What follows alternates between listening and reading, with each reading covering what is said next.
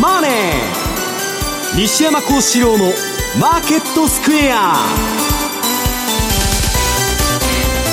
こんにちは西山幸四郎と。こんにちはマネースクエアの津田隆光と。こんにちはアシスタントの若林理香です。ここからの時間は「ザ・マネーフライデー西山孝四郎のマーケットスクエア」をお送りしていきます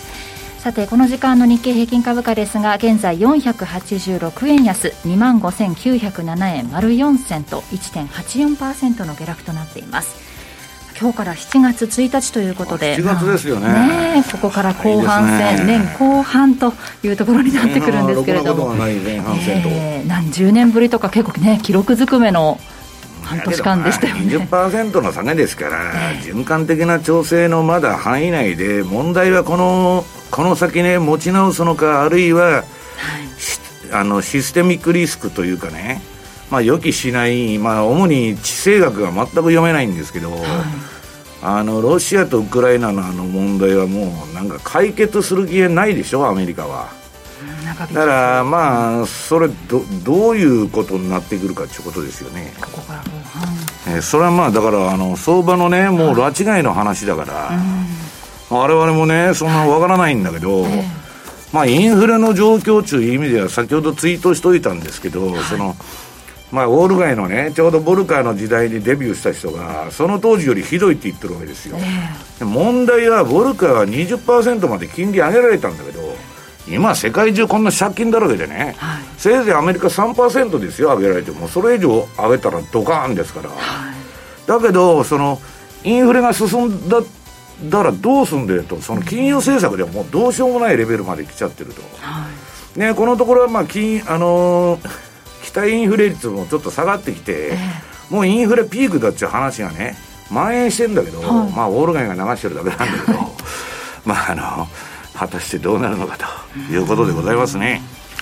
経済状況このこどうなっていくのかというところもちょっと懸念されての下げなのかもしれないんですけれども、まあ、上半期でいうと、えー津田さんドル円では20円以上動いたと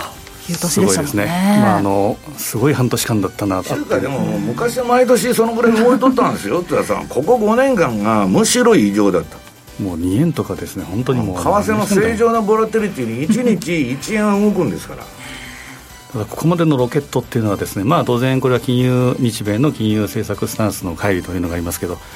まあ、日銀だけがととにかく置いていけばいいどこまで円売りがだけど続くのか黒田さん全く変える気ないっつってやっとるじゃないですか。ただ140円超えたら景色が変わるかどうかっていうところがあるのでうことですね。まあ、どこまでこの片道切符が行くのかどうかっていうところですけど、やっぱ気をつけたいのは今日7月スタートですけど、はい。やっぱ毎年言うのはその先の8月相場に向けた準備の月ということでちょっと注意したいなと思いますね。8月はよくないですからね現在ドル円が134円の90銭台えー9293あたりでの推移となっています。さてこの番組 YouTube でも同時配信中です。資料もご覧いただきながらお楽しみください。動画については番組ホームページの方にございます。そして投資についての質問なども随時受付しております。ホームページのコメント欄からお願いします。ザマネーはリスナーの皆さんの投資を応援していきます。この後4時までお付き合いください。この番組はマネースクエアの提供でお送りします。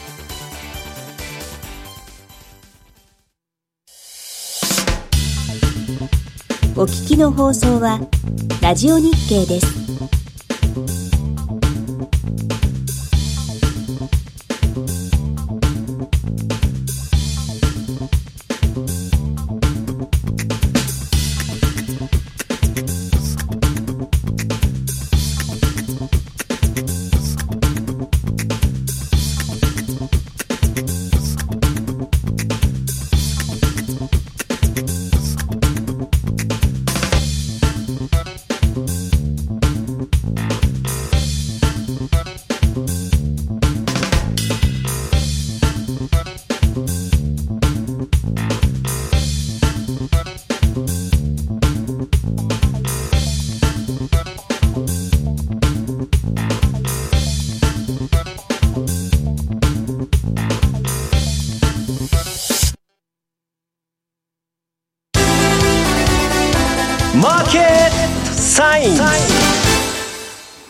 マーケットサインのコーナーです。まずは現在の主要通貨ペア、の値見てみますと、現在ドル円が134円の9398、ユーロ円が141円の1116、ユーロドルが1.04の5761での推移となっています。さあでは津田さん、今週の為替の振り返り、ポイントについてお願いします。はい、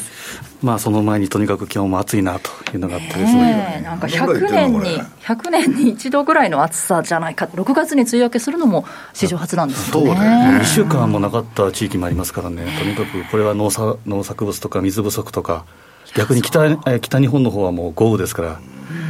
と世界的にいろいろおかしいなというのがありますけど。コンビニなんかも真っ暗になっててあの節電が。そうびっくりしました私も。ねね。真っ暗で閉店してるのかと思ったら やって一応うちの会社も節電ってやってますからね。異例尽くし続いてます、ね、あのラジオも電気を暗くしてやってますって 若林さんがコメントしないんですか？いや明るくしてくださってますよ全然変わらんやないかと まあ、テレビは消してラジオを聞いていただければそうですね、そうですね。はい、まあ、とにかく今、えー、お話したようにですね、特段今週は大きなイベントっていうのはなかったんですけど、えー、まあ、為替相場全般、えー、まあ、早くも夏枯れ相場に近いのかなということで、ちょっと今下向き、枯れてきてるの？ちょっと今下向きで枯れています。動きはちょっと鈍いと。で、週明け4日っていうのはアメリカは独立記念日で休場ということですから、まあ、同意は火曜日以降、もしくはポジション調整の動きぐらいはあるかなという程度で、うんちょっと全般的に今、力をため込んでるような、そういう、えー、相場好きかなというふうに思ってますあのにあの夜間取引になると、JGB の金利がずっと跳ね上がっとったんだけど、さすがに疲れたのが最近やってないんだよね。もう上髭、上髭がすごかったですからね。そうで、上髭が出なくなっちゃった、で、ドル円も動かなくなっちゃって、面白くないなと。ちょっと本当に早い夏枯れで、そうすると、早くそのクラッシュも訪れる可能性もゼロじゃないということで、気をつけたいところではあるんですけど。うんちょっと資料を見ていきながら、えー、今日も進めたいと思うんですけど、丸1番持ってきたのが、えー、まあ、後半戦がスタートしたということで、前半をちょっと振り返っていくと、はい、日米株価の動向、今年の1月のスタートを100とした場合、まあ、当然、だらだら下げてきて、えー、赤色がニューヨークダウ、まあ、ニューヨークダウは、えー、基本的にまだ弱気相場入りっていうのは、まあ、ぎりぎりセーフというところでありますけど、まあ、金融引き締めの強化ということは、教科書通りで下げてると。で、まあ、ナスダックとかとにかくあの辺はもう、えー、IT 等々ひどいというのがありますけど、日経平均はまあ頑張ってるなというのがありますけど、もともと低空飛行でしたから、でつら,、えー、つられて、まあ、だらだらと下げてるというのが、えー、株価の動向。で、丸2番がですね、これが大円の主要通貨。えー、まあ、とにかく一言で言うと強いというのがあります。えー、現状維持。えー、どこまで続くのかという対空相場というのがありますけど、はい、まあ、ここは株価と同じように、えー、2月24日ですから、もう4か月以上経ちました、ロシア軍のウクライナ侵攻ということで。えーまあ、ウクライナもですね、えーまあ、年内に終わればいいとか、ゼレンスキー大統領も言ってましたけど、当初何週間じゃないかと言われたところが、もう本当にですね、年単位で、えー、まだ泥沼かというのがあります。で、えーまあ、一番大きいのはですね、FMC の利上げの開始が3月16日。で、その前から、えー、動いてる、えー、当然引き締めで動いてる、えー、中央銀行も当然ありましたけど、流れはこの3月半ばから変わってきて、まあ、一言で言うならば、対日銀、日銀対他の、えー、中央銀行との金利差、乖離、えー、これが、え変相場を押し上げているというふうな状況になっています。で、えー、まあ、毎年見ていきたいというか、毎月見ていきたいのが、この丸3番の月別平均騰落率表、えー、日米の株価。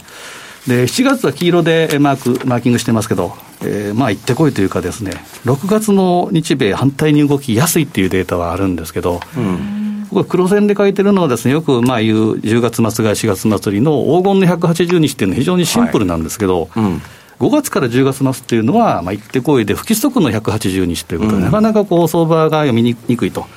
まあ、よくセミナーなんかでも西山さんとも言ってましたけど、われわれ半年商売じゃない。かまあ休むときはちょっと休まないといけないと。まあ、まあ、自動売買ということで、本当は休んだらいいと思うんですけど、まあ、7月は行ってこい、ニューヨークダウなんかは強い傾向がある、日経平均は弱い傾向があるということですけど、まあ、気をつけてるのは、やっぱ8月、9月はどんどん下がると、うん、株なんかは8月とか9月がやっぱり下げる日本は日八はもうね、商売上がったりの季節あの月ですからね。そうですね、7月になってもですね、もう本当に7、8ぐらいで一緒になるのというぐらい商売のだから津田さんがやってた高校野球が始まると不景気なんで。あそうですね、うんちょっと今年はこの暑さですから、本当にあの早くね、あの夏枯れが始まるかもしれませんけど、で、みたいなのが丸4番、通貨。対円通貨の動きもですね、7月はどちらかというと傾向的には下に行きやすいと。で、これも、えー、10月末が4月末売りの黄金の180日というのは、まあ大体強気で1月以外は、え、いう傾向があるんですけど、不規則の180日ということで行ってこいということで動きやすいと。ただ繰り返しながら、ここはですね、やっぱ8月の下げ、えー、魔の8月相場っていうことがありますけど、オーストラリア、5ドルとかニュージーランドドルっていうのがですね、例年、っぱ8月は下げやすいというのがあ冬ですけどね。そうですね。でとまあ、特に、えー、リスクオンの通貨が下がりやすいとか、うん、あと株価も当然リスク、えー、こここの時期はオフになりやすいというのがあって、よく言うのが8月末買いっていうのを今年もワークするんじゃないかなと思うんですけど。まあ、繰り返しながら、やっぱり8月の、えー、この大きな、えー、不安要素のための準備の月というのが7月でいいのかなというふうに思っています。でここはやはり、えー、丸5番でですね、中央銀行の会合スケジュールをやっぱりしっかりと抑えておかなければいけないということで、7月、直近でいうと来週は5日に RBA があります。で、オーストラリアですね。で、その次の週が、えー、BOC、カナダと RBNZ、ニュージーランド。で、RBA はもう毎月ありますから。で、これに比べてニュージーランドっていうのは残りあと4回なんですね。うん、で、よく言うのが、えー、OG キウイ、今日の、えー、お話もまたさせてもらいますけど、はいまあ、会合のその回数でですね、やはりそのインパクトも違うというイベントがないとね、相場動かないからね。で毎月0.75なりってあげるわけにもいかないっていう、この辺ちょっといろいろと、えー、想定していかなければいけないんですけど、はい。まあ、RBA が5日ですから、来週はこの辺の5ドルの動員になりそうかなと、うん、でやっぱり7月の注目は、えー、日銀の20日、あ20、21の日銀と26、27の、えー、FMC というところになりそうです。うんまあ、ECB もですね、21日にありますけど、この間 ECB フォーラムありましたけど、うん、ラガルドさんはですね、とにかく高派の一応姿勢は示してるんですけど、マーケットは下を向いてるという、ちょっと皮肉なですね。いや、あの、なんか、高派、ハト派のね、ECB の委員だとかうんぬんで、ラガルド今ね、中立のちょうど真ん中におるんですよね。まあ、だけど、まあ、黒田さんと基本的に一緒なんですよ。まあ、ECB フォーラムには黒田さん呼ばれなかったっていうのがありますけど、ね、なるほど、まあ、政策に変更はないんで、別に聞いてもしょうがないんですよ。逆の方向向いてる中央銀行ですから。まあ、それはさてきですね、まあ、ECB も7月は注目かなというふうに思います。でちょっと個別にですね見ていきたいのが、丸6番からドル円の冷やしの、えー、複合チャートですけど、まあ、冷やしレベルでも上昇三角形型ということで、大体137円を超えるのはちょっとですね、今、えー、力がいるなというところで、ジグザグということで、非常にこの A 角の、えー、三角のところを今、来てるような状況で、ちょっと今の時間帯から言うと、下を試してるかなと、135円割り込んだら、えー、もう少し下に行く可能性は十分あり得るということで、現在、割れてますけど、おおむね、えー、130から140ぐらいが一つのコアレンジになってくるかなということですけど、うん。まあ、上昇三角形型っていうことは、この137円の上値抵抗線を超えたら、ポーンと上に行きやすいということですから、140円はターゲットとしては見てもいいと思うんですけど、はいそこを超えてくると、西山さんのレポートにも書いてましたけど、日銀の政策変更もあり得るんじゃないかということもありますし、まあ、だから、どこまであの無制限緩和を続けられるかどうかですよね、日日銀のね、そのポートフォリオもそうだし、あの資本金ってむちゃくちゃ小さいんですよ。でね、まあ、あの、国債満期まで持ちは損は出す必要はないんだけど、もうマスコミが騒いどるじゃないですか。なんか20兆円だとか何十兆円の損になるとかね。この前までね、日銀のあの、持ってた国債って20兆以上平均あったんですよ。今もうすぐマイナスになっちゃってる。相場の成功なんていうのは皆さんいかに儚いかっていうことですよ。ね。一瞬で全部なくなっちゃうんですから。だから、まあちょっと海外勢は冷ややかな目で見てるっていうかね、まあ続けられないだろうと。ところがまあ、今アメリカの金利がちょっと止まっちゃったんで。はい。で、まあ、ちょっと小休止しとるんですけど、あれがまた上がりだしたらガンガンね、夜間取引でやってくるみたいなね、ことがあってもおかしくないなと。まさにこう日銀がどこまでで耐え耐えるのかというところを海外がこう見てるような感じで、はい国債のためには11兆レベル使うわけですから、GDP の1日分と。それぐらいを使って、やっと抑えてると、まさに人口相場になってますから、まあ、いずれだから公的資金入れることになるんですよ、あの日銀にね。でもあの一般の銀行に公的入れるのは分かるけど、日銀が公的資金入れと るって、払っちゃう話ですまさに社会主義化、まさにまさにしぐらですけど。で次見たいのが7番のユーロドルなんですけど、はい、これはじりじりと下げてきて、先ほど言いましたように、ラガルドさんは高派的な発言をしたところが、マーケットは、えー、ドイツのイーフォとか、えー、あとは、えー、ドイツのエネルギー、ロシアからのエネルギーの、えー、ストップとかいうことも、それを受けて下に向かったという皮肉な結果で来てます。で、冷やしでいうと、下降三角形型っていうことですから、えー、前回の安値を下回ってくると、1.025とか、その辺以下の動きになりかねないということで、とにかく上値は重いと。で、コアレンジは1.025から1.075っていうのが一つのレンジかなというふうに思っています。ちょっとなかなかやっぱり安値では買えないのが今のユーロドルと。まあ、そうだよね。ユーロ円とちょっとこれ形は違うので、やっぱり対円通貨は、こっちはまあしっかりはしてるとは思うんですけど、ユーロドルは弱いと。で、丸8番。えー、やっぱ夏場にかけてはですね、いわくつきの5ドル円なんですけど、えー、今はペナント型ということで、動きが非常に鈍くなってきたというのがあって、で大きなレンジは、予想化レンジは当面90から100かなと。なかなか100を目指していくんですけど、そこまでそこまでのエネルギーは今のところはまだないと、ただ RB、まあ、ドル円次第だね、これも。そうですね、うん、でまあ、ドルが強いということで、OG ストレートなんかがとにかく下をいってるので、そうするとやっぱり、えー、相殺されて、レンジ相場になりやすいというふうに見ていいと思うんですね。円が買われる局面がちょっとちらほら出てきたところで動きがなくなってきてるんですかね。そうですね、まあ、動きはで一旦、えー、反省相場からですね今ちょっと下下値を試してるところを固めてるのかなとも見見ますけど。理屈から言えやね、はい、期待インフレ率がちょっとアメリカのも下がってきたとか、うんぬんだとか言って、まあ、押してもおかしくないって言うんだけど、日本の金利の変化とかそんなもんね、誤差の範囲でしょ、はい、世界のその利上げとかそんなんから見たら。だから、対局は変わりにくいんですよ。まあ、動きは、まあ、大体90から100円ぐらいの動きになってくるかなと。で、まあ、ちょっとこの大きなチャートの方向性だけじゃなくて、実は、えー、昨日一昨日ですね、セミナーを、えー、また1か月に1回やってるんですけど、津田さんの首のかかったセミナーではないと。あ首はかかってますよ、まあ、かかってる、はい、けど今回は満員、満員御礼でですね、ちょっと。えー止めざるを得なかったぐらいですね、たくさん言っていただいて、本当に嬉しい限り。つながってるじゃないですか、だから。ギリギリですね。須田企画のあのセミナーと。あの、企画をして、私も喋って。客がどんどん増えてると、津田さんの首がかかってると。かわいそうだから参加しようっていう形で。皆さん行きたかったんですよね。本当にね、盛況で、やっぱり今、セミナー、会場セミナーなんかがちょっと少ない、まあちょっと増えてきましたけど、やっぱり久々にっていうことで、えー、嬉しいという方もいましたし、本当によかった、えー、もうやりがいがあってですね。そうなんだよね。昔はね、あの、会場セミナー定期的にやってたから、はい、お客さんの今の状況とかね、まあいろいろ喋ってて、なんかこう体感で分かるものがあるんだけど、最近全くそういうのはないから、一体世間がどうなってるのかなと。オンラインも便利なんですけど、やっぱりこう対面で行くその空気感、で、やっぱお客さんの持ってる相場感っていうのもやっぱ感じるので、はい会場セミナー、また後で宣伝したいと思いますけど、私の首も変わってますので、あのぜひご参加いただきたいんですけど。はい、そんな、すごい、すごい企画ですね、その。もうイベント一回こけたら、あの次はないぞと、津田さんが。私が講師で喋らなくなったら、飛ばされたなと思ってるんですけど。で、そのセミナーでですね、ローソク足、まあ本当に基本中の基本ということで、知ってて知らない、知ってるようで知らないローソク足ということで、結構パターンを持っていったんですけど、まあ、例えばゴードレーの冷やしでいうと、ちょっと真ん中あたり、5月にやったこう、えー、洋のハラミ足とかですね、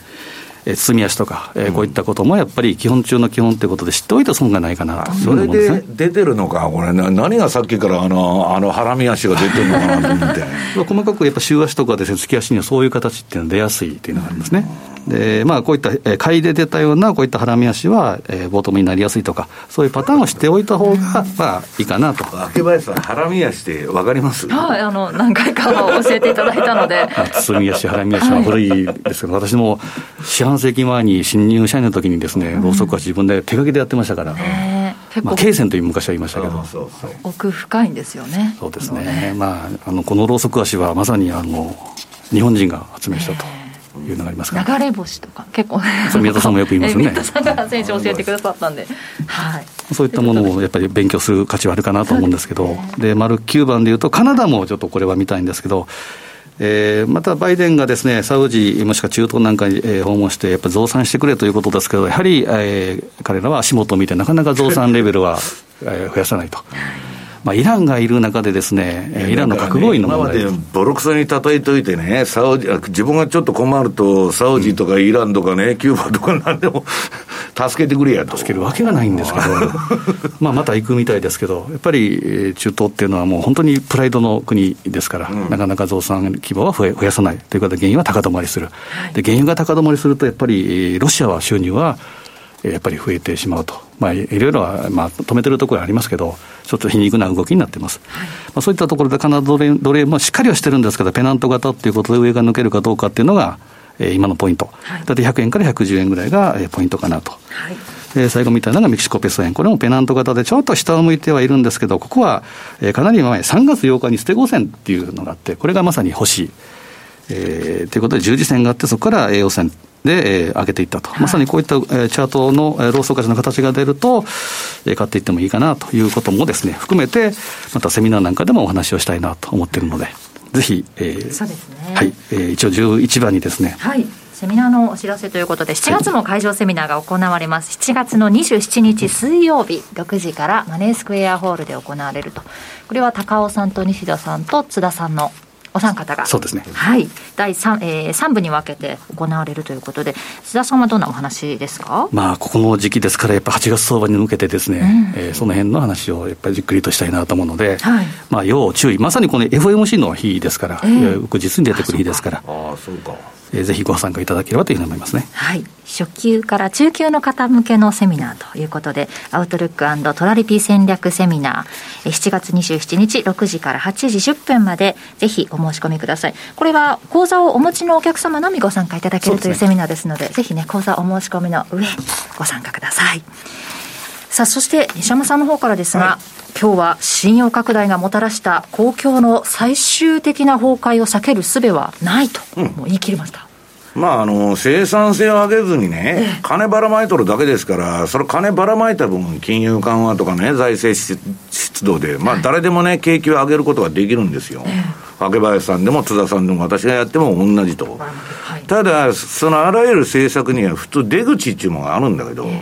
出口がないんですね。だから借金だらけになっちゃって、金利も上げられないと、インフレになって、さてどうすると、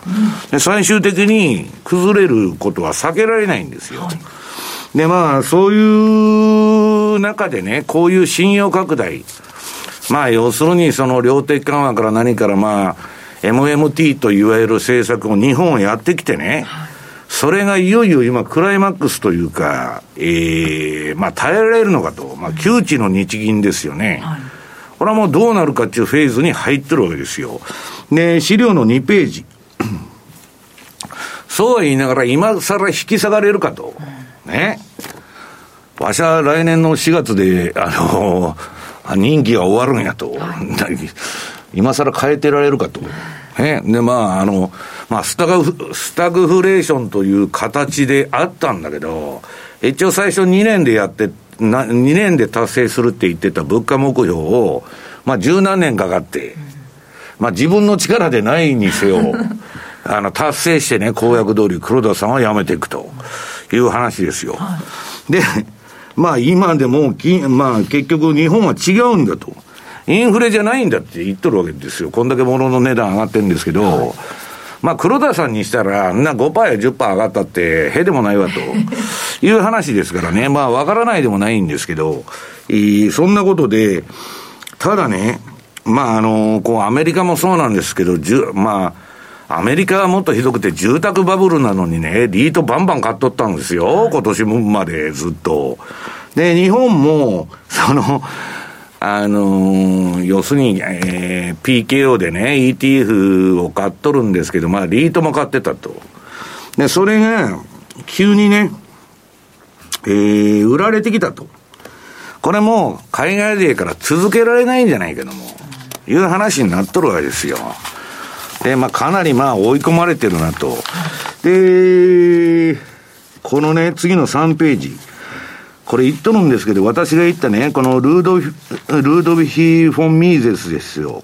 これが言っとるんだけど、確かに政府は金利も下げることもできるし、金のばらまくこともできるし、何でもできると、金融緩和でも紙幣の増増刷でも。で、それをやるとね、空景気の見せかけの反映を作ることができるんだと。国がやってるんですから、5年や10年ね、それ強引に好景気に持っていくことはできるんだけど、生産性が全く上がってないですから、円安とかその国のばらまき金にみんながたかってね、GDP 増えたっつって言っとるような世の中はね、最終的には、その、長くやればやるほど反動が来るっていうことですよ。で、遅かれ、早かれ終焉すると。で、怖いのはね、金本位制だったら、通貨の発行量って限られちゃうから、金がなくなったら戦争も終わっちゃうし、歯止めがあった。この、えー、金融本位制をね、アメリカが1971年にやめてから、もう紙幣をどんだけ印刷しても金はタダだっちゅう世の中になったんで、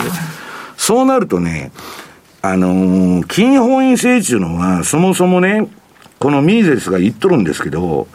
えー、自由主義、自由貿易、資本主義、平和主義と密接な関係があったと。ね。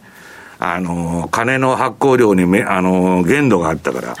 ところが、歴史見てみるとね、インフレっていうのは、帝国主義、軍国主義、保護主義、社会主義につながっていくんです。いずれのパターンかに。だから、これね、本当に歴史っていうのは同じことの繰り返しやっとるんですよ。まあ、ろくな世の中はこんなと。で、なんか岸田さんも迷走してきてですね、はい、なんか今年の冬にね、電気の使用制限を検討すると、なんか中国とか旧ソ連みたいになってきましたで、新興国ですね、日本ね。なんかバナナパブリックかいとこら。で、うん、なんだっけ、これ、統制経済っていうのはね、インフレになると必ず来るんですけど、社会主義に、えー、なる第一歩なんですけどね。まあ、そういうことが、えー、議論されてると。で、4ページ。これ笑うんですけど、経産省が、若林さんも頑張って節電して冷房入れないでね、えっと、なんだっけ、2000円もらえるのかなんか知らないけど、あの、ポイントで。もらえるんですよね。最初は何十円の世界だったみたいですよ。いや、2000円のポイントもらってどうすんですかせこいですよね。ねこんなアホな政策やっとる国、見たことないですよ。で、私は減税しろって言ってんだけど、選挙の人気取るかなんか知らないけど、ポイントだなんだかんだと。全部今ポイントじゃないですか。うんで、これね、ポイント付与でどうのこうのって政策作ると、また中抜きが儲かるんですよ、IT 企業とか、それ設計しなきゃいけないんでしょ？で、まあ結局、国民は2000もろて、業者が大儲けすると。で、政治家もキックバックが入っていいと。で、減税は絶対しないんですよ、だから。自分の懐に1円も入らないようなことをやってられるかと。で、それに比べて私は賛成はしてないんですけど、その隣のね、えー、カリ、カリフォルニア州知事は、バイデン、バイデンだね、パウエルが一生懸命利上げして、QT までやっとんのにね。これ今ね、民主党の、アメリカの民主党の今上がってる法案、全部小切ってばらまきですよ。中間選挙に向けて。で、それも額がね、あんな2000円とか言うとなんですよ。100万単位の話なんですよ。一人にばらまくのが。で、えー、っと、このなんだ、カリフォルニア州知事はヘリコヘリコプターマネーでね、小切ってバンバンばらまく言うとんですよ。で、えー、っと、なんだっけ、まあ、こんなね、政府の政策と矛盾したようなことをやっててね、アメリカのインフレ止まるんかいという FRB が金利上げとる一方で、どんどんまた MMT ですよ、給付金ばらまくと。これインフレ対策や言うとんですよ。インフレでガソリンや食品が上がってカルニ、カリフォルニア州の人が困ってるから。ね、金ばらまきますと。余計にインフレになるよね、普通は。まあだから、もう何でもありのね、えー、政治家のレベルもかなり落ちてますから、自分が何をやってるのか分かってない人が多すぎるという世の中になってきたと。で、5ページ。まあこれは世銀がね、えー、っと、IMF はバカだと。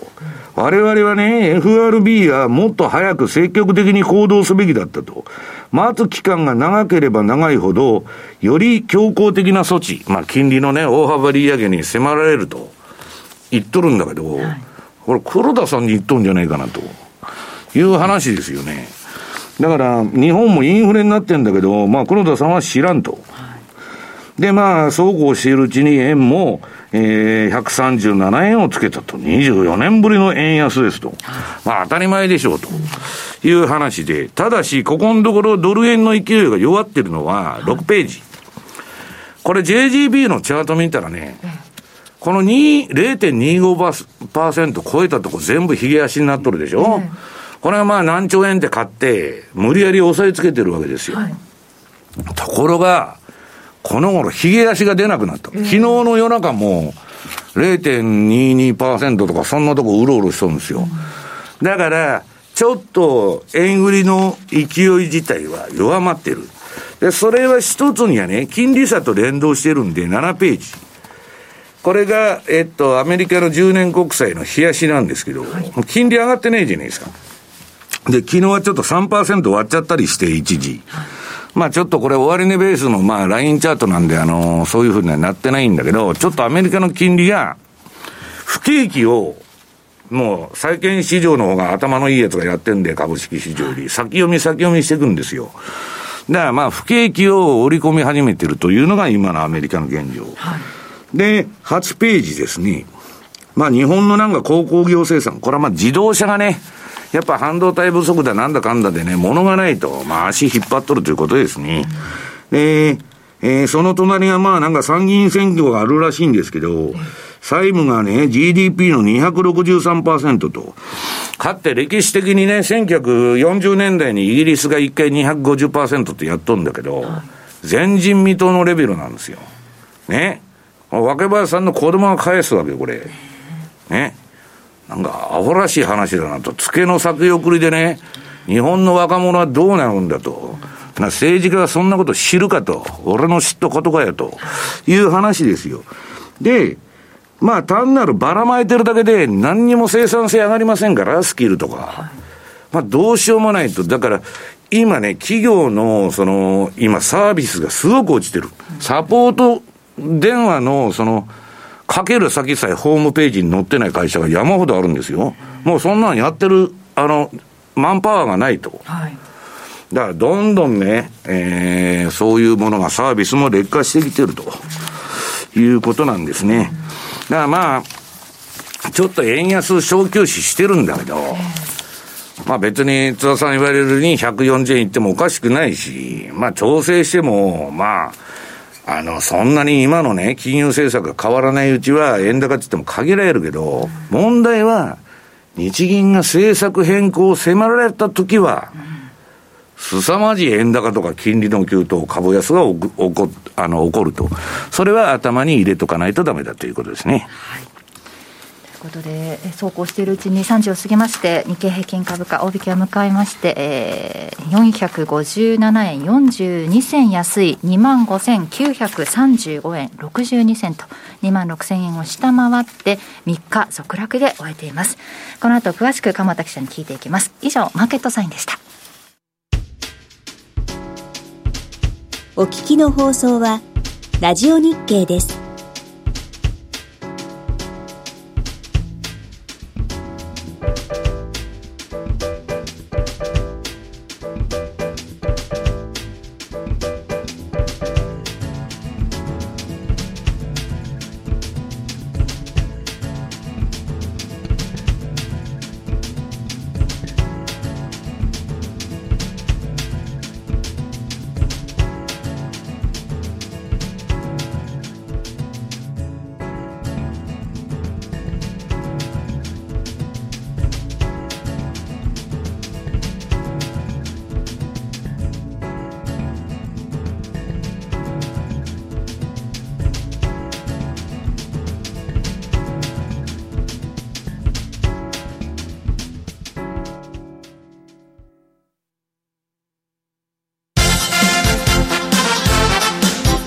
today.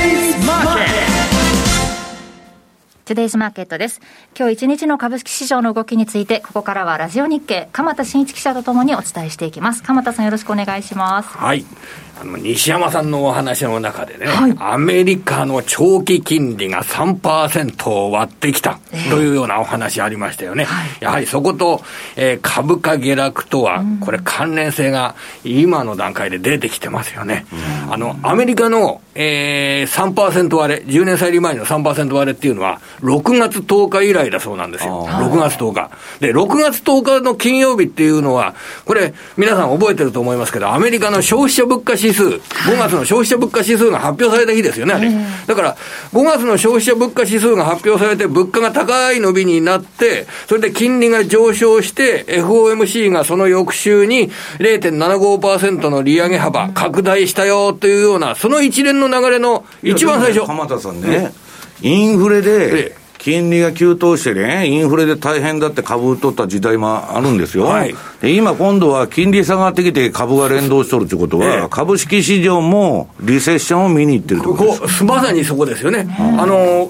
そ、だからちょっとシナリオとしては、あの、矛盾する部分はありますよね。うん、あの、金利が上昇して、そこで株価が下げる場面が、6月の半ばにあったわけですね。売れとったわけですからね。ええそれで今はじゃあ、金利が低下して、業績や景気が悪くなるっていうことを意識して、株価が売られている。まあ、どっちにしても株価がなかなかアメリカ株が上げにくい時代に入ってるってことなんですね。金利上がろうが下がろうが株は下がっとるみたいな話ですよ、だから、このバランスで、まあ、あの、株価の方が十分に下げれば魅力が出てくるっていうような、そういう段階にもなってくるんでしょうけど、ただ今ちょっと業績の悪化というのが気になります。はい、あの、日本の場合もですね、えー、まず、ミクロの情報で申し上げますと、今日引けた後に、家具チェーンのニトリ、ニトリホールディングスが決算を発表いたしました。はい、えー、売上高横ばい、1年前のさの3、5月期に対して売上高横ばい2100億円。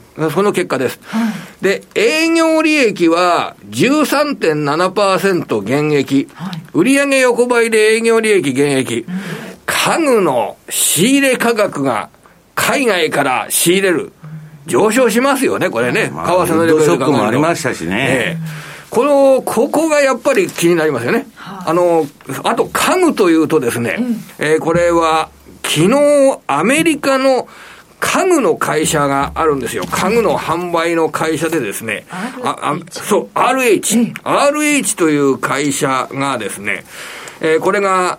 業績見通しの下方修正を発表して10%株価が下落。で、RH っていう会社は、まあ、あの、興味があった方は調べてみるといいと思うんですけど、えー、52週高値が744ドル。えー、それに対して昨日の株価が210ドル。えーいわゆる住宅バブルで、えー、それで高級家具が売れるぞという状況の中で740ドルまで株価が上げたけど、今は52週安値で210ドル、昨日も10%下げる、決算は下方修正というような、あそういう形で株価が打撃を受けてるんですね。だから、要はここもですね、コロナバブルの終焉、これが住宅関連株、アメリカの住宅関連株に反映されて、業績が悪化しているという、結構ここが重要になってますよね、これ。その景気後退懸念っていうのをこういうところから感じ取った方がそうですね、そこの部分が今、今日の株安だと聞いてると思います。あと、その業績の見通しで、こちらも今日重なってきてるんですけど、今日日銀単価が発表されましたよね。はい、あの、6月調査の日銀単価。えー、大企業の業績見通しといった数字を見てみますと、大企業製造業の新しい年度、2022年度の業績見通し、はい、売上高は6.9%増える見通しです。では、経常利益の見通しは大企業製造業はどうなっているかというと、はい、新年度、7.9%の減益見通しです。6.9%売上高が増える。7.9%経常利益が減るというのが大企業、製造業の見通し。はいうん、これもやはり原材料高で利益圧迫、うん、日本企業の今日の株価の下落などを見ると、やっぱり業績の動向、えー、世界景気への不安、世界景気への不安って言ったって日本企業だけ株価が下がる必要性はないわけですけれども、えー、このあたりが、えー、マイナスの影響を与えているというふうに捉えております。ね、さて、その上半期の数字なんか見てても、まあ、日本株はそこまでそのアメリカ株と比べると、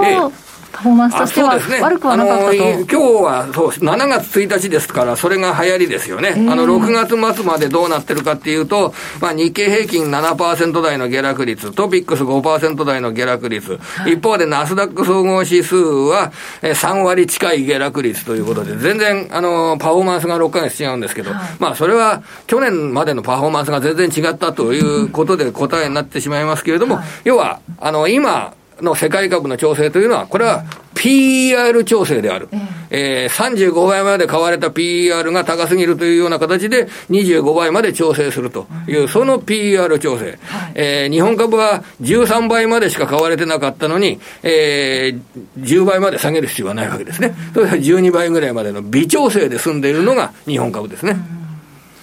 なんかそのアメリカの長期金利が3%を久々に割ったっていうことにも象徴されるのかもしれないですけれども、ちょっとなんか潮目が変わったじゃないですけれども、ここから見ていかなきゃいけない部分が変わってきたんですかね？これで、業績ですとか、需要の状況、経済の状況で、今度は少し強めの数字、これが求められる状況になったと思います。経済が強いぞそう。あの、2週間前は、経済の力はほどほどになって、もう利上げペースは加速しないっていう方が求められていた。で、これから先は、その利上げペース加速で需要が落ちるんじゃないかっていう警戒感が出てますから、そんなに需要は落ちないぞという、そういった観点でですね、えー、経済指標が出てくるというようなことが好ましいと。いうことになってきますね。なんかちょっとそういう。1週間で言うことがちょっと変わってきますけどね。ね指標がちょっと悪い方が、その利上げのペースがちょっと遅くなるんじゃないか、ゆ緩やかになるんじゃないかということで、買われるんじゃないかっていうお話を、これまで。コロナはね、不景気だったけどね、金ばらまいたから上がると、だから株価なんか業績も何も、ファンダメンタルズも景気循環も、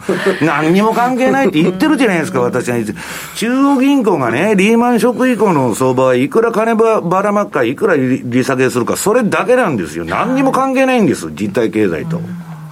だから先行きで考えると、あの、やっぱりシナリオとして、大きいシナリオとしては、あの、西山さん、あの、経済がやはりここまで悪くなって、金融政策の大転換といったようなものが出てくると、株価の予想などもしやすくなってくるわけです、鎌田さん、景気循環と株の関係とかね、うん、あったんですよ。リーマンショック以降は、これバブルじゃないんです。国家管理相場ですから。全然関係ないんですよ。ソ連の計画経済と何も変わらない世の中になってるから。だからまあ、その軌道を走っとる中央銀行の政策通りね。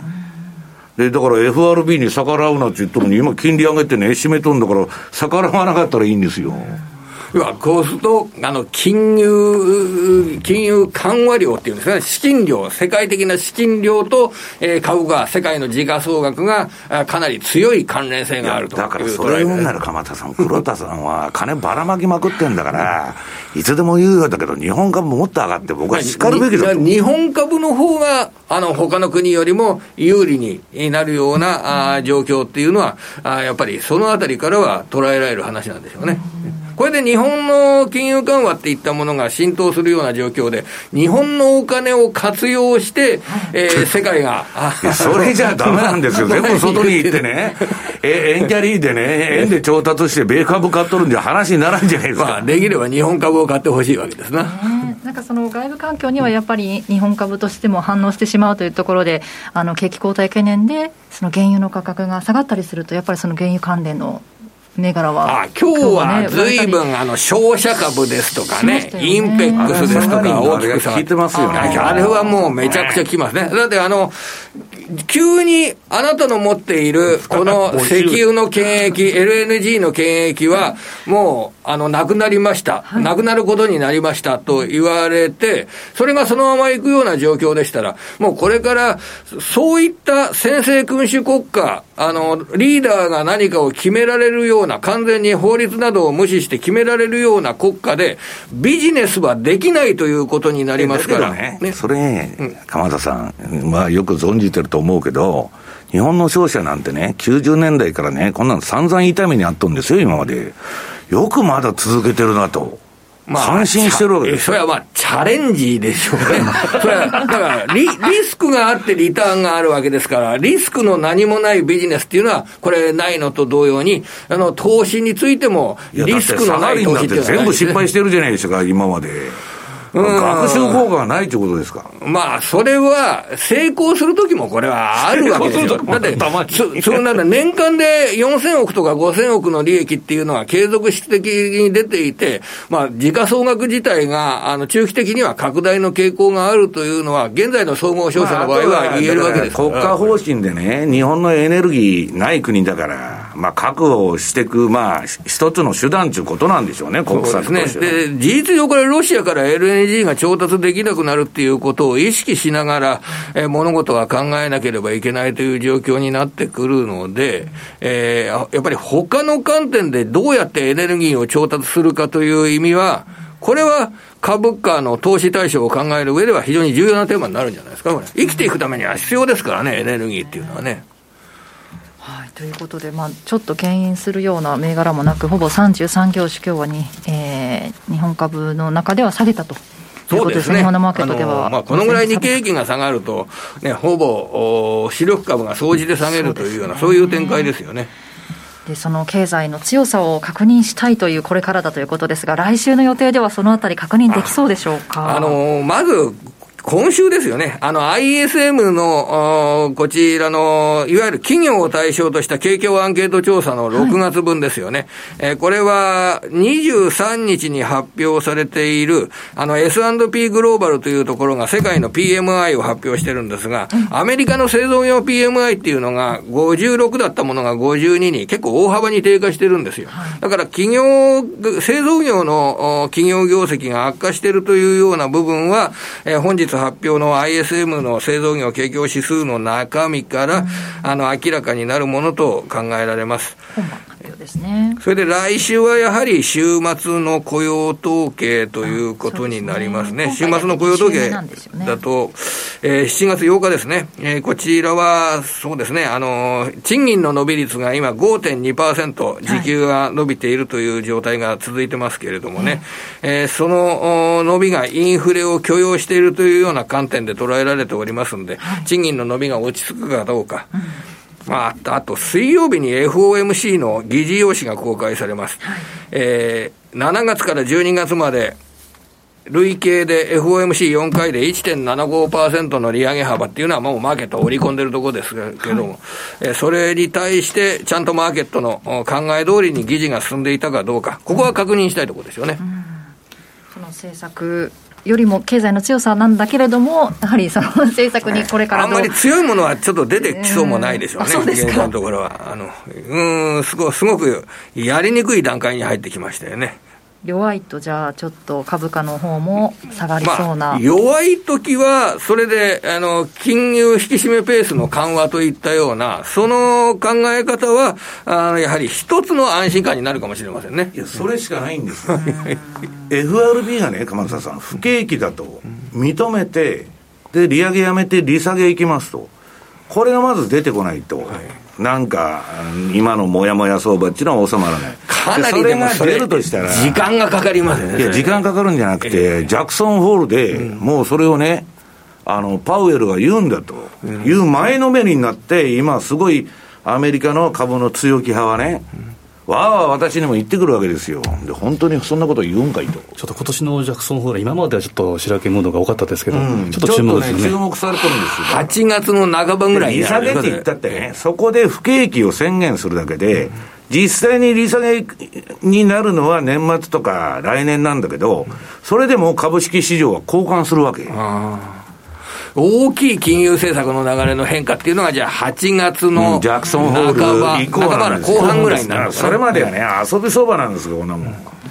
それまでじゃあ、あんまりもう上がり目がそんなにないっていうような捉え方は分かりませんけどね、われわれみたいな職業的に、買ったり売ったりしなきゃいけない人間が毎日おるわけですから、そいつらの事情だけで動いてるという。ことで、まあ、ちょっと来週、ね、あんまり悪すぎるのもよくないですし、そのあたりの指標をちょっと確認しながら、ね、動き見たいと思います。そうですね。はい。はい。ということで、ここまでは鎌田記者でした。どうもありがとうございました。はい。ということで、えー、マーケットデータ改めてお伝えしておきます。えー、日経平均株価大引けの値は457円42銭安い25,935円62銭マイナス1.73%。トピックスはマイナス25.78ポイントで1845.04ポイントです。マイナス1.38%。そしてマザーズ指数はマイナス2%、2.31%となっています。15.27マイナスで646.29となっています。そして、えー、プライム市場全体の売買代金なども固まったようですので、商いについてお伝えします。えー、売買高が13億4973万株。売買代金は3兆円きました。3兆1469万5200万円。全体の値上がり銘柄数は16.7%、308銘柄。値下がり銘柄数は全体の80.7%、1485銘柄。変わらずが2.4%の45銘柄となっています。そして商品の方も見ておきます。直近の国内の金先物は1グラム7772円。えー、151円下がってマイナス1.90%でした。そして直近の東京原油先物は1キロリットルあたり7万7350円で、えー、4590円のマイナス、マイナス5.60%ということになっています。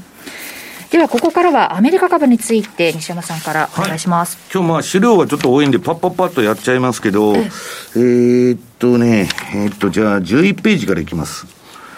まあ、あのー、6月はね、アメリカも全部売りになっちゃった。全セクター売りですよ、皆さん。逃げ場がないんです。株持ってる限りは損すると。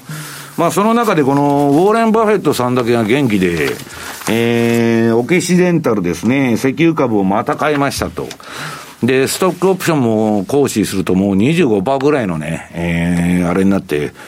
えー、M&A かけるのかいというような勢いで買ってるということです。で、それはね、まあ、あの、えー、70年代のインフレ、あの、ボルカー時代の時にはね、不景気になろうが、好景気になろうが、あの、あ、好景気にはならないんだけど、不景気になってもね、商品落ちなかった。リーマンショックの時は商品相場も全部売りになって下がったんだけど、この時は、まあ、あの、エネルギー株売られなかったんですね。あの、悪くて横ばいみたいな感じで、まあちょっとだからディフェンシブなポートフォリオを作っとるなという私は解釈なんだけど、こういう記事が出るとアメリカ株底打ったとかね、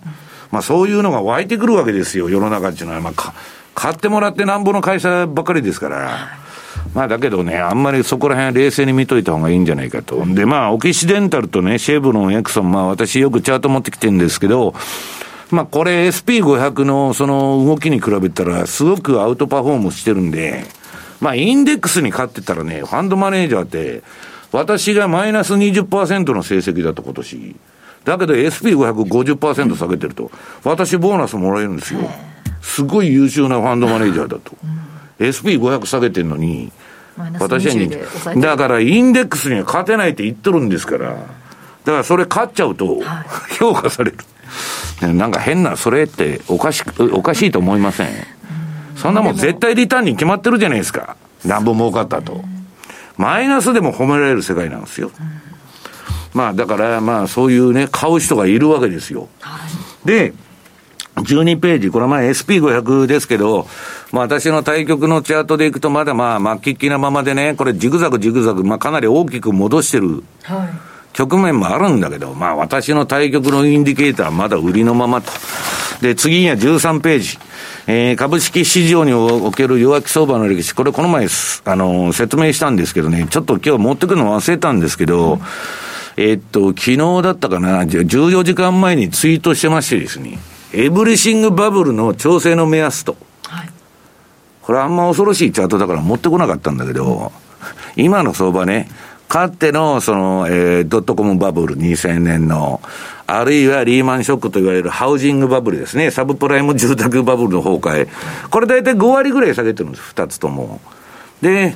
一番すごいのは、あの、世界大恐慌の86.2%。そのぐらい下がるとどうなるかっつって、チャートで出てたんでね、ゼロヘッジに。まあ、ちょっと貼っといたんですけど。まあ、それはともかく、もうちょっと冷静に見ると14ページですね。これはね、あの、SP500 の200日ボリンジャーバンドなんです。大体ね、こういう弱気相場っていうのはね、あのー、どこでそこを打つかと。大きな弱気相場。まあ、ボリン、200日ボリンジャーのね、マイナス5シグマまで突っ込みようんですよ。どっかの時点で。で、これ下のね、アベレージトゥルーレンジ14日のすっごいじわじわ上がってきとるでしょボラテリティが高い時は株っていうのはダメなんです。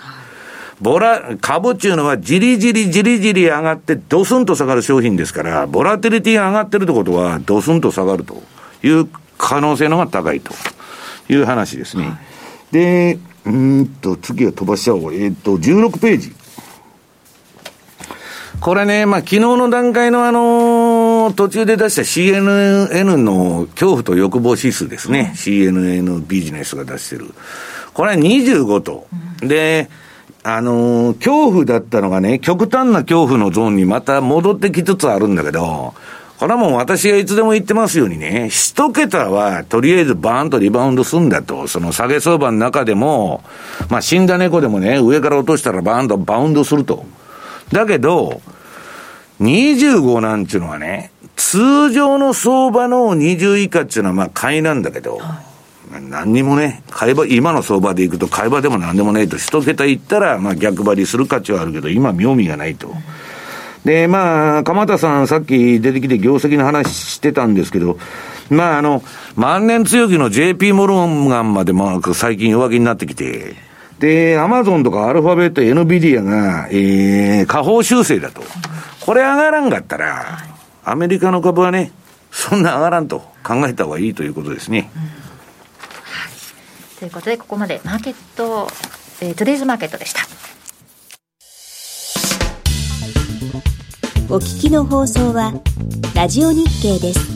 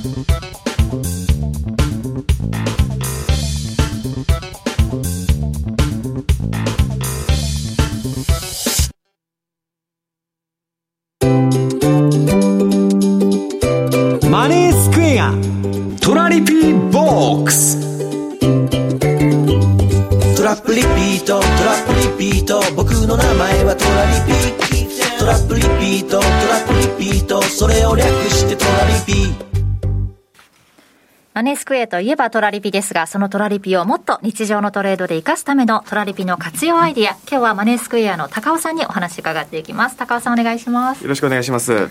さて、今日はどのお話でしょうか。はい、今回ですね、ちょっと資料の1ページ出していただいてよろしいですか。はい。これちょうど昨日ですね、当社のホームページの方に、えリリースされたものになるんですけれども、はい、これがトラリピ世界戦略と、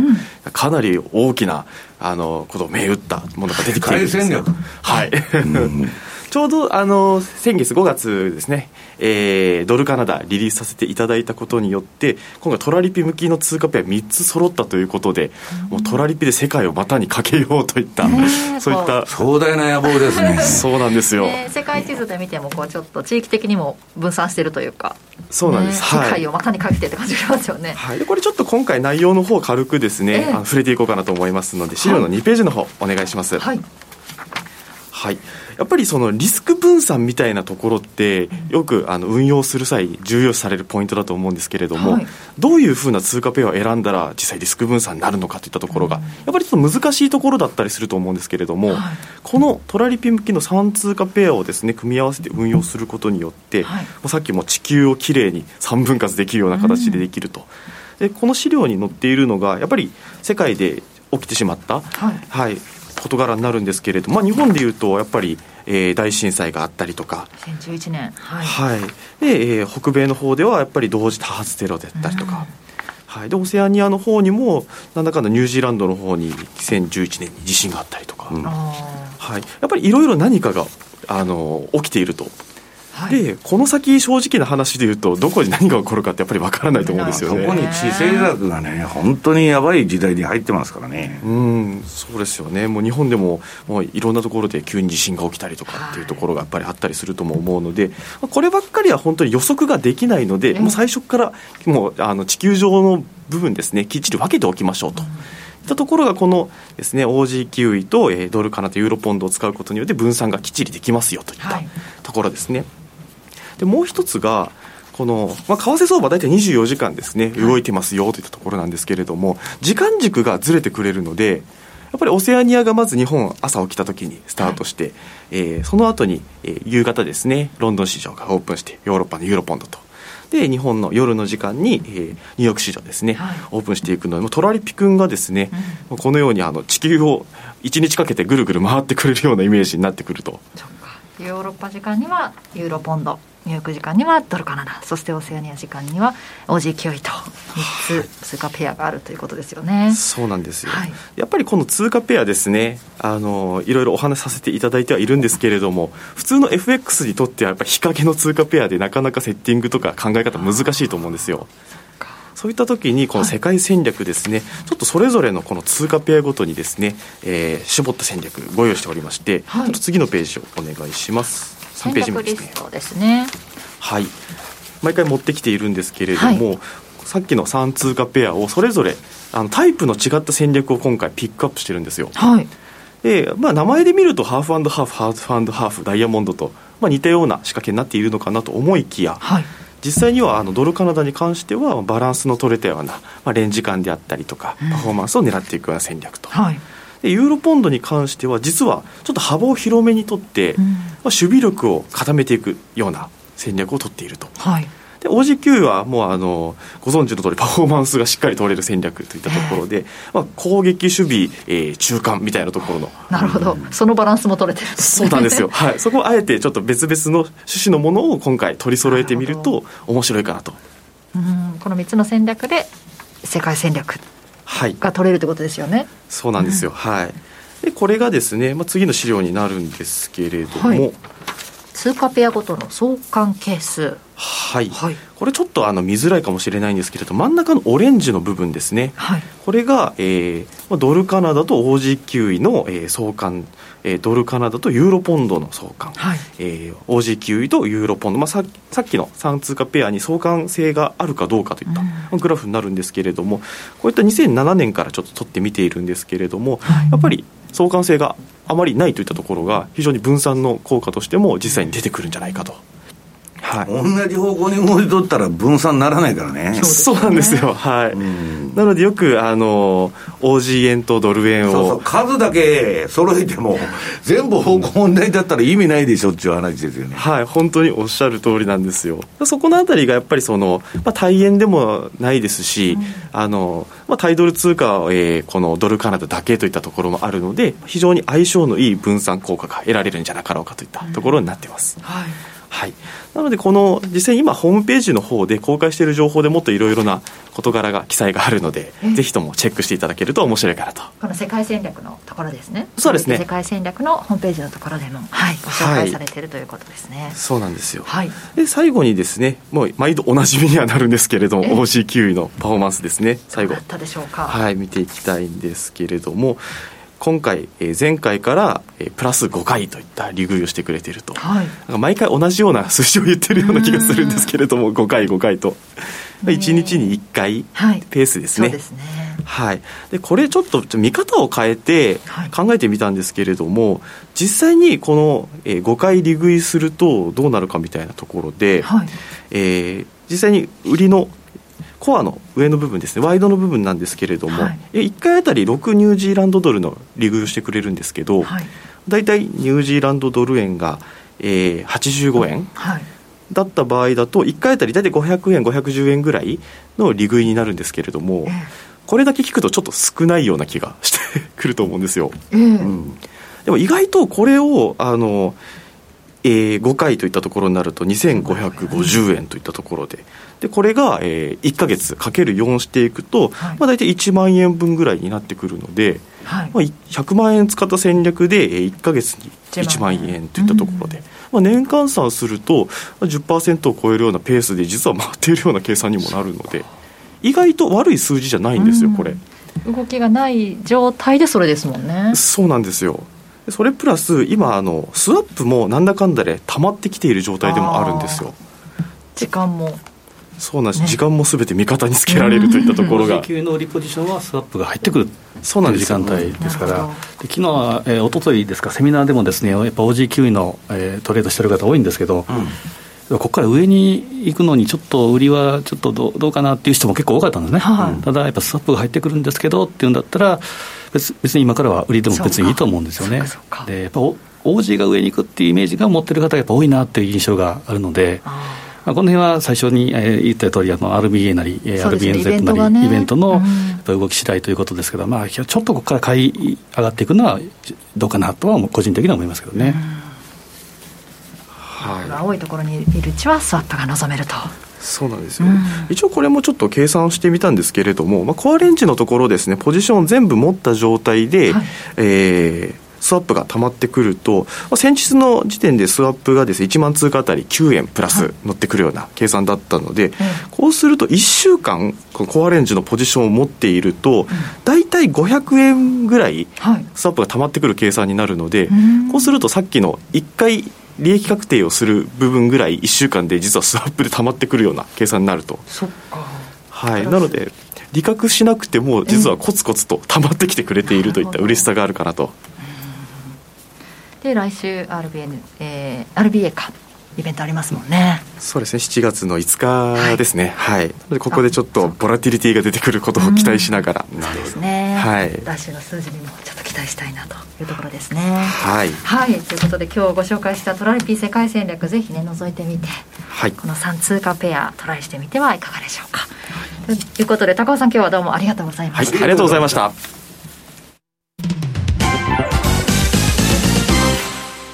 マネースクエア。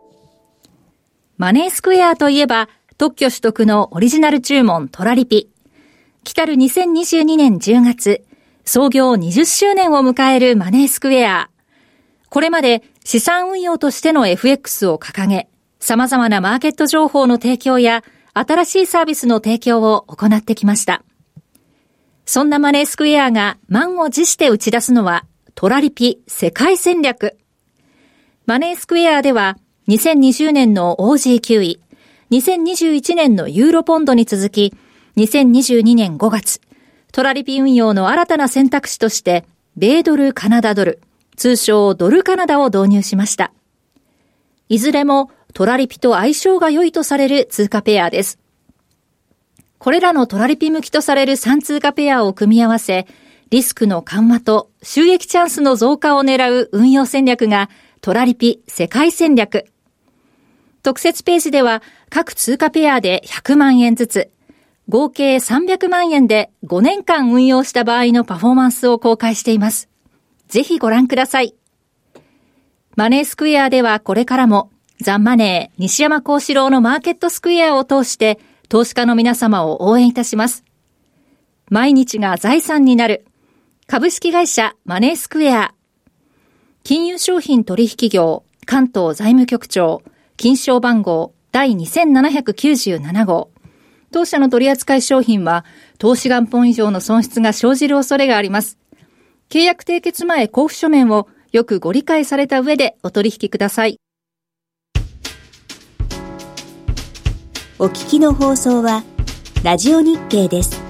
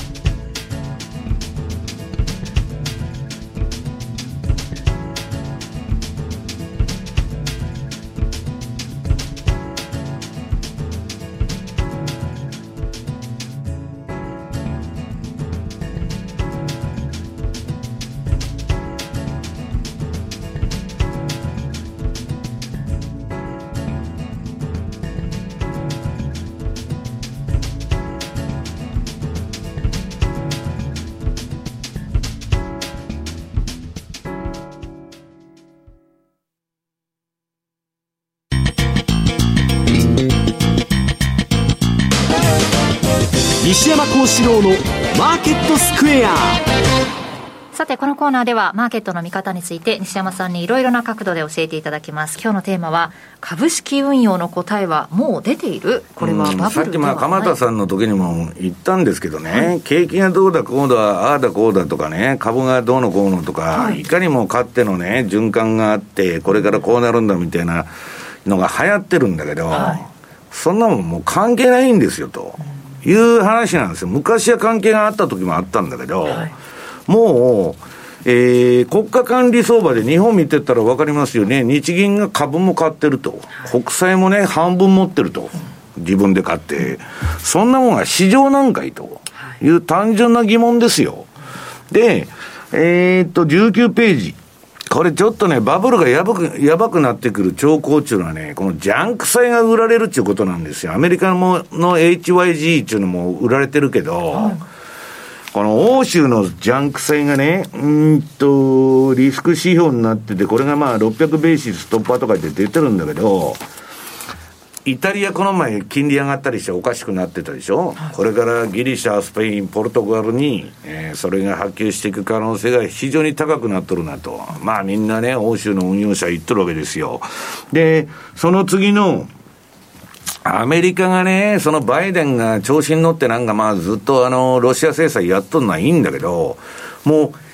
非米経済圏っていうか、アメリカを介さない、アメリカのシステムとかうんぬん介さない経済圏がどんどんでかくなってて、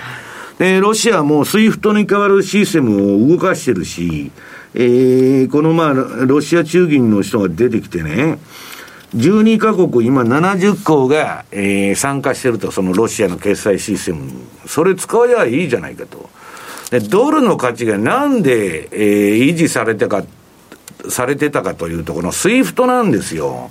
代金の決済ぜ、絶対 SWIFT 使えと。あと石油の、えー、決済代金はドルでないと認めないぞと。それがね、えー、金融本位制が終わってからの、ただの、えー、紙切れになった、ドルの価値を支えてたわけ。やればやるほど、今ドル上がってるけど、ドルの終わりももう始まってるってことなんですよ。で、20ページ。これね、ロシアがね、最近デフォルトしたと、債務不履行だっつって、いろんなとこが、あのー、えー、報道しててね、ムーディーズがね、えー、債務不履行だと。はいこんなデフォルトなんでしたらね、日本国債に利払いできませんとか、うんぬんなったら、日本の金利跳ね上がって、債券めちゃくちゃ売られますよ。ね。それが、あの、全然、あの、通貨もロシアブルーブルの皆さん、このチャート見てくださいよ。3月以降、買われっぱなしですよ、タイドルで。どんな強いんだよと。ね、ロシア侵攻前よりルーブル強くなって、ルーブル高で今、ロシア弱っとるんですよ、逆に。で、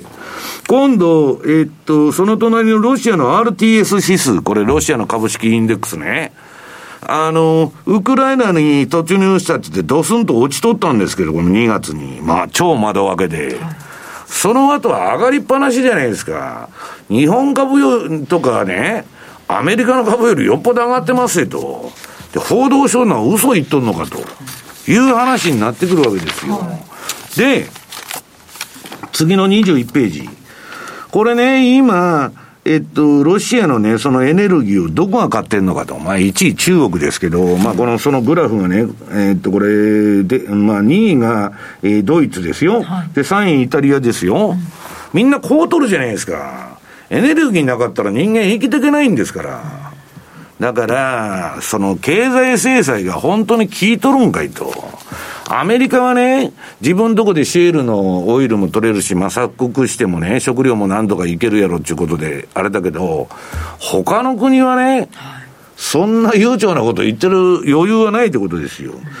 で、まあ、その隣がね、今度は、あの、三井物産と三井商事が、いきなり、あの、その、サハリンのね、あれでね、まあ、あの、プーチンが、あの、外貨準備没収されたと一緒で、まあ、日本は今敵対国になってますから、はい、ええー、まあ、証券取られちゃったと。ロシア企業に没収、あの、国営企業かなんか知りませんけど、移ると、権益がね。これはちょっと、すごいなと。まあ、やられたらやり返せで、開始するに決まっとるんですよ、プーチンなんて。まあ、これもあの時間の問題と言われてきてましたからね、うん、だからで、だって岸田さんが制裁やってんだから、当然、開始が来ますよね、そんなことやってていいのと、日本は資源も何もない国ですよ。で、えー、っと、次は22ページ。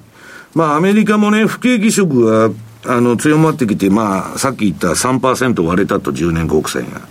で、今度はね、え、その隣の記事なんだけど、うんと、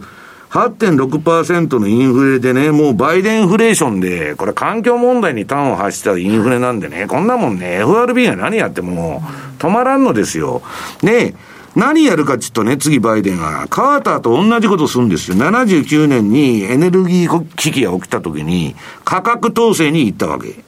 で、ガソリンは配給制だと。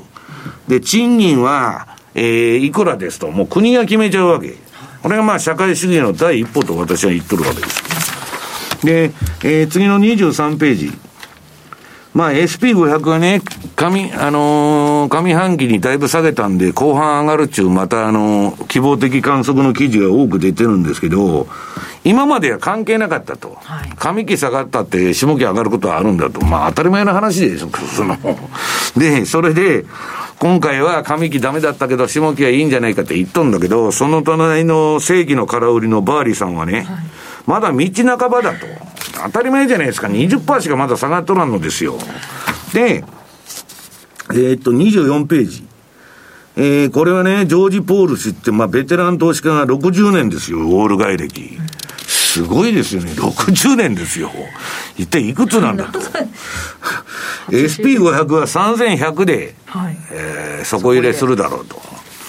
まあ今よりだいぶ下ですよね。で、こんなことね、底入れするだろうって何の根拠があって言ってるのかよくわからない私は、実際の話。で、えっ、ー、と、その隣は暗号資産屋が今ね、えらい目に遭っとると。まあいろんな業種が潰れたり、まあそれの連鎖のね、負のスパイラルが起きてて、まあビットコインとかね、イーサリアムも、えー、すごいことになってると。で、えー、っと、その社長が出てきてね、暗号屋の、ね、これは FRB のせいだと。我々がこんなんなってんな。あいつらバカだから、こんな急な引き締めしたらね、こうなるに決まっとるやないかと。いうですね。まあ、そりゃそうですよね、という話です。で、25ページは、えー、これはまあ、あの、PCA デフレーターとかうんぬん見てて、まあ、インフレがちょっと収まったっていう話もあるんだけど、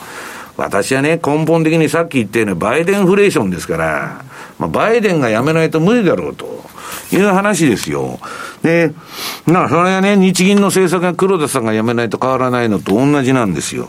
で、その横はね、えー、住宅バブルがアメリカでまだ起きてて、まあ、めちゃくちゃに上がっとると、家賃から何から。だけど、これはね、住宅バブルなのに、つい今年のね、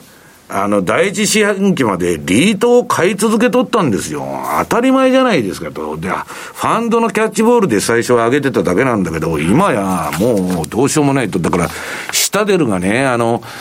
シカゴのラサールからね、あのー、マえっと、マイアミっていうか、フロリダのあの、ブリッケルアベニューってとこに引っ越すんだけど、めちゃくちゃ高いビールとか。で、フロリダなんか4割上がってるって言うんですよ、今、家賃。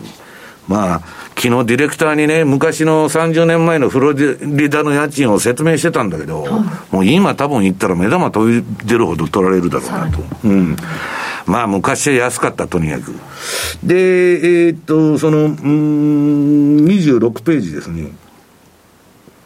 パウエルさんは、そのヨーロッパのあれでラガルドとかと会談してですね、はいまあ、何があってもインフレを対峙するんだと。他のことは目つぶって、インフレの方が深刻なんだと言っとるわけですよ。で、その隣が FRB とは戦うなと。FRB が利上げとね、流動性を吸収しとんのに、株買ってもしょうがないでしょう、という話なんですよ。で、まあ、いろいろね、経済のこといろいろあるんだけど、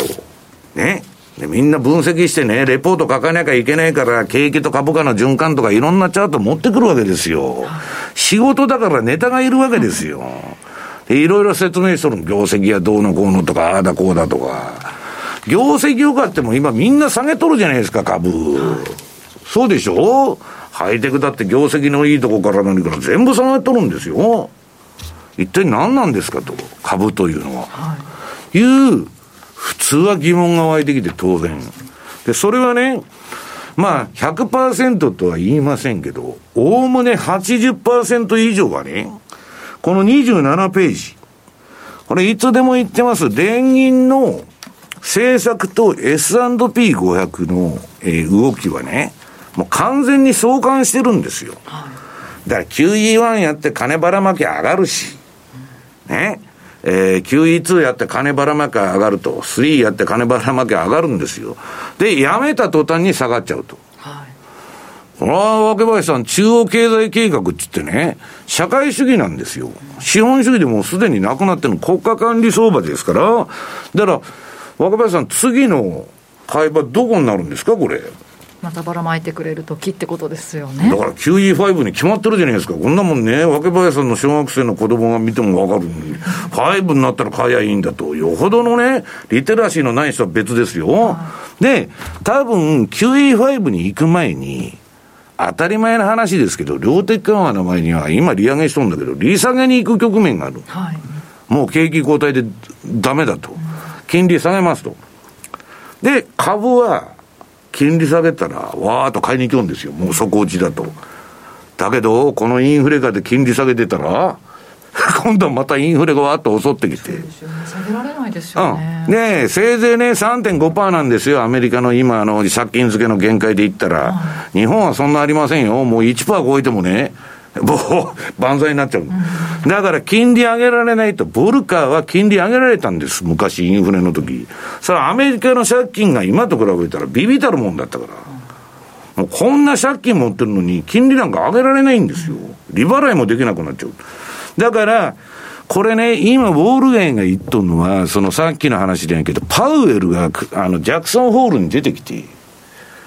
アメリカはリセッションの中に我々がいるんだと今、もうすでに景気後退なんだと、いうことを素直に認めて、で、あの、利下げの方向感を打ち出すと。だけど、インフレだからすぐ下げられないから、多分それはね、年内、もうちょっとインフレが落ち着いたらやりますみたいな、玉虫色のこと言って、まあ、年明けでもいいですよ。そうすると、まあ、喜んで株は買われるんだけど、根本的な解決には何もならないわけですよ。そのインフレが収まらない以上。で、地政学だってどうなってるのか全然わかんねえと。何の解決も。ジャクソンホール8月25から27ですから、後半です、となると、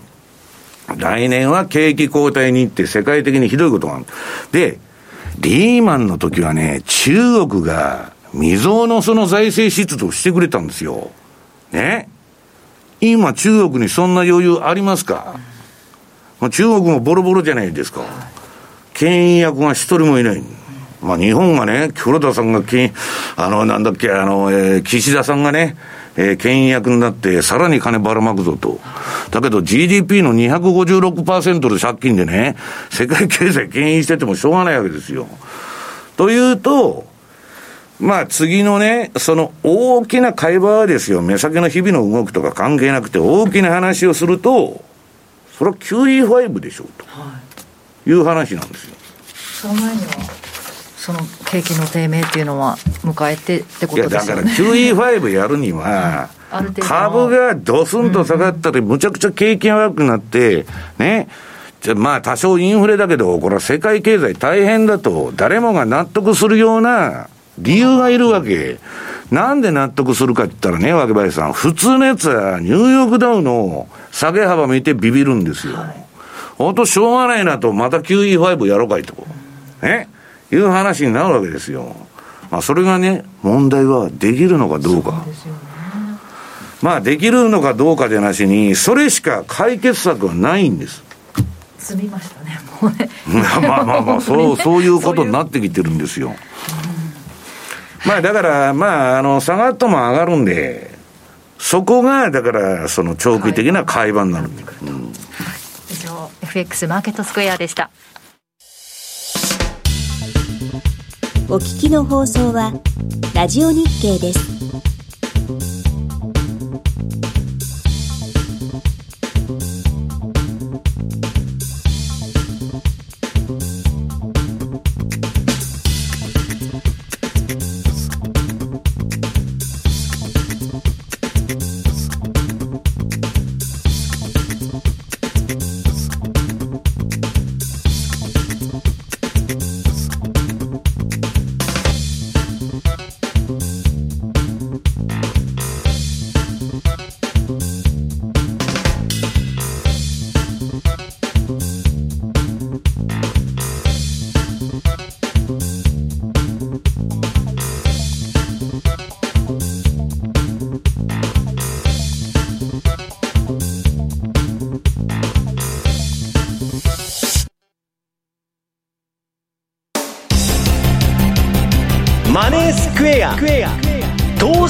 略さてここからは今後の投資戦略伺っていきます津田さんはい、まずはちょっと先の長い話というか、まあ、続きになると、ジャクソンホールが今年やっぱり注目されるっていうのは、まあ、8月25、27ですけど、はい、98年の記憶、えー、LTCM の時ですけど、うん、まあ、大体9月にその利上げの点検をしたという、するというのが、その前のジャクソンホールって注目があったんですけど、はい、98年ってそこで、えー、出てきて、9月利下げというのがありましたから、あ、その辺とこうなんかイコールになってくるんじゃないかなというのもありますし、で株価も当然そうですけど、気になるのは私はですね、個人的にあの銅、コッパーがですね、今、とにかく下に向いてるんですよね。うん、で、これは景気の先行指標とかですね、炭鉱のカナリアということですから、うんまあ、最初に売られるんだよね。そうですね。で、見てみると、今年6月の大体、先ほど、鎌田様とと、えー、とり、前半、あの辺をピークに一回ドロンと下げてるんですよね。ということは、一旦やっぱ8月、ジャクソンホール前ぐらいまでには、一旦崩れる可能性も十分やっぱ見とかなければいけないと。やっぱ満の8月というのは、やっぱり例年以上に気をつけたいなというのがあります。で、そこで見たいのがですね、えー、これは、えー、丸12番ですけど、ただ、やはり日米金融差、もしくは、えー、他の中央銀行との日銀との、えー、乖離ということもあって、大変通貨、もう少しを試す試すんじゃないかというのがありますけど、うん、なかなかこの空中戦相場でエントリーしづらいという方が多いと思うんですよね。そうなると、やはり出口戦略を見極めた上でエントリーをする。で、7月ってなかなかその特徴に、えー、乏しいという月ではあるんですけど、例えば、まあ、えー、一番のオーソドックスなのはストップロスオーダー。うんえー、買い注文を持ったということになると、売り決済逆差し値を決めておくっていうのが一つ。で、最近、えー、トレーダーの方でも多いのは、押し用注文。とにかく利益の確定と損切りを両方とも、えー、出しておくと。で、えー、とにかくよく、さんとこう、えー、ね、あの、賢い詐欺は3つの逃げ穴を、えー、用意しておくというのがありますけど、出口戦略はきっちりと決めと決めておくっていうのが押し用注文。で、あとは含み益が出てる場合には、トレールストップなんかをですね、やっぱりこの8月に向けてはしていいと思うんですよね。取れる何かというと、含み益があって、将来的にもう一段上がりそうだというときには、例えば10銭なり20銭なり30銭でもいいんですけど、えー、プロフィットセーブオーダー逆差し値置いといて、うん、で、取れるということを設定すると、えー、10銭でも20銭でも、えー、設定通り上がっていけば、その逆差し値オーダーも上がっていくと。そうであでも下がってきたら強制利食いになると。もうそこでもう逃げると。うんうん、ただ、えー、当初の、えー、プロフィットセーブのポイントよりも、やはり、えー、含み益を、あ含みと実現益が大きくなるということですから、基本に戻るということもありますけど、やはりこの、トレード戦術っていうのはしっかりと持っていただきたいなというのがあります。はい、で、クロス円でですね、えー、ちょっと難しいなという方は、やっぱり13番で戻っていくと、まあ、世界戦略の高尾さんの話じゃないですけど、はい、キウイ。OG キウイでいうとですね、えー、この過去のパターンで見ると、えー、水色で出してるようなところがあるんです。これ2015年、えー、2月からのチャートですけど、やっぱ上髭、が出てくる、えーえー、上上影陰線とか下影陰線とか、うん、やっぱりなかなか上に行きづらい、弱いなというサインが出たときっていうのは、やっぱり月足レベルで下げてるっていうのがありますけど、えー、先月、つまり6月、上影陽線で終わってるんですね。はい、上髭、下髭が短いっていうことになると、これやっぱり上に対する、えー、ちょっとこう弱気とか弱さの示唆っていうのがあるので。2回ほどトンカチで頭叩かれたまさにその5月6月がトンカチに近いんですよね。まあやっぱり上に行っても抵抗にあってまさにあの日本の国債に国債のあのヒゲと一緒です、上から抑えられてる。ということは、1.1から超える、まさに今、1.1超えではあるんですけど、なかなかちょっと上から、ここから買い上がるっていうのは難しいということですから、やっぱり売り中心にですね、売り取られ日がいいんじゃないかなと、うん、やっぱ8月に向けては、この出口戦略と、特に OG このあたりを注目いただければなというふうに思いますね。